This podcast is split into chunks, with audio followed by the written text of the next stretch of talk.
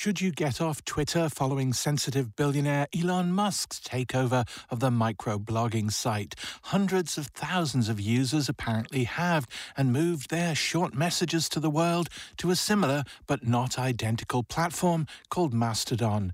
They might have the right idea, says our tech soothsayer, Professor Aisling Kelleher. Mastodon? Mastodon, I think. Isn't Mastodon. it? A, it's an old uh, dinosaur or something, isn't it? Isn't it? Yes, it's a, a mastodon is a proboscidean belonging to the extinct genus mammoth, which is a strange kind of a name for your new technology, isn't it? Yeah, but it's kind of fun. you quit Twitter, I think, 10 years ago, as far as I remember. I did. I was on Twitter for like a month and I was like, this is not for me, my friend. I think that was in 2011. Mainly because I followed people that I deeply respected and then realized what banality came out of them when they had access to this tool and was like, nope, nope, nope. And that's before the culture wars broke out. Oh, that was when it was still just saying what you had for your dinner. But I am a stealth lurker on Twitter. So I will admit to that, that I have an account where so I can just see things. As an academic, I think Twitter has been really, really useful as a tool for underrepresented folks who can't take advantage of the typical channels for you know kind of boosting your research or getting ideas out there or getting invited to things. So I fully admit my own kind of like white person privilege and being able to be like, ah, yeah, I quit it.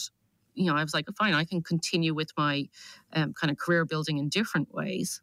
Where journalists spend a lot of time on Twitter, and then maybe take that as meaning this is what is actually happening in the in the kind of like the outside external world.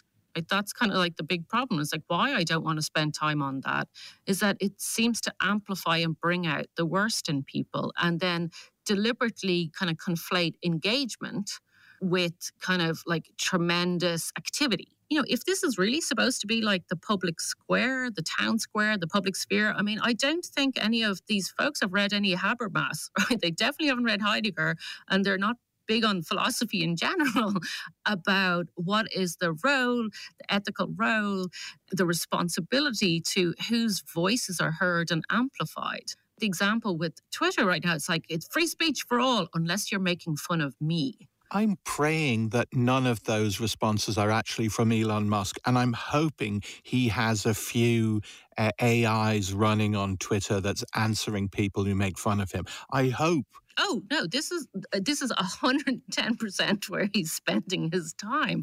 All right, it's like hunting down parody accounts. I mean, if you have the most thin-skinned, allegedly person in the world running a company, maybe stay being a user. Or you know, the best advice I could give him be like, maybe you should get off this thing. There's a lot of uh, humor being generated because uh, an introduction to Mastodon is basically you must squeeble your gwips and then put a flip on the blap and uh, that will then you'll be all set up to go. It's not at the moment uh, what used to be called a user-friendly tool, but you're kind of pointing that, that out as its advantage. Tell us a bit about Mastodon and how it, uh, what it is, and how it differs from Twitter. Well, obviously, this is the quintessential revenge of the nerds. And as a massive nerd, you can't believe how much I love this. I'm like, yes, it's hard. This idea of that there isn't like this generic space that you can join instances. Again, they use the word instance, but you can say, imagine it as a server that is run. So whether it's like the social, uh, mastodon.social, it could be mastodon.castleknock, where I'm from, which has got all the excitement that is generated about a, a suburb in Dublin. Does that exist? Oh God, listen, it's massive. All we do is talk about Colin Farrell, right? Because he's obviously the most famous Castleknock. There is a .ie Mastodon, that I do know. I'll be making the Castleknock one later on today, so come join me. That's what we'll be talking about. The idea that you can join an instance, so you join a server, which can then be connected to many, many other servers, but you can have both local and more kind of federal, or and like not to get too kind of Star Trekky on here, but you can have local conversations that you're interested in, but you also have access to the broader community as well. What I do find compelling about it is that the instance that you join, the server that you join, whoever administers that, and you can administer, you can set up your own which might be just for your family. Think of it as a glorified WhatsApp group, for example. Um, so if you want to see every single photo that your cousins have ever taken, you could set up your own server too. But then that also gives you access to a broader federation. What's nice is that whoever administers that instance, they decide on the rules and regulations. So there's something kind of to me compelling about that. I'm like, yes, of course, it's not Twitter. And maybe the, you know people who are frustrated going, I've spent the last two days trying to join this particular server and I can't. And I'm like, well, maybe that's a good thing.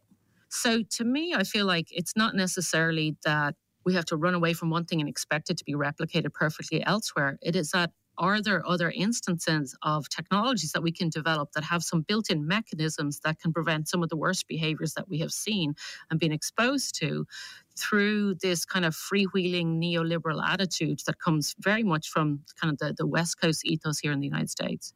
This is all happening at a time. I mean, just uh, yesterday we saw huge layoffs at, uh, following up on Twitter, we saw huge layoffs at Facebook. Have we reached the high water mark of that kind of invasive panopticon version of, of uh, the internet? I don't know whether this is also some fallout from the uh, the pandemic. You know, everybody's in a bit of a funny state of mind as well right now. But this seems like a natural flow to things. These technology companies, if they ha- exist in this idea of essential growth, growth, growth, there has to become a limit to that in some ways, as opposed to like, what is the value for people to participate in this? What is there in the background of Mastodon that will stop it becoming some sort of painful monopoly? Honestly, I think initially the fact that it's hard to use. I like that. that can't no, be it. That no, can't be it, it. It's great. It's like I'm just doing a bit of a technology flex here, as my students would say. If you look in the Mastodon page, it it invites you to join its Patreon. You know, be like you would for your favorite podcast or newsletter. I mean, that's the the level at which it's been funded. I mean, I think it's it is owned by somebody. A German engineer, Eugene Rochko, owns the technology, but you don't have to pay him to set up an instance of it. So it's quite different from most of the things that have come out of America. Yeah, I think it would be very interesting to follow how it progresses.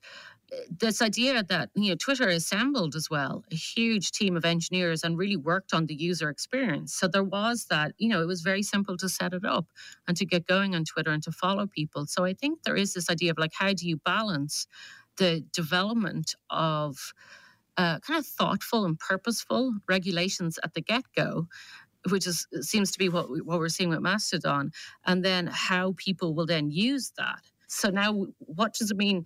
to say something nefarious as a toot, which is the kind of the way that Mastodon is um, describing um, posts. Nobody's going to say that ever, though, are they? I just did, and it actually mortifies me to say I just tooted.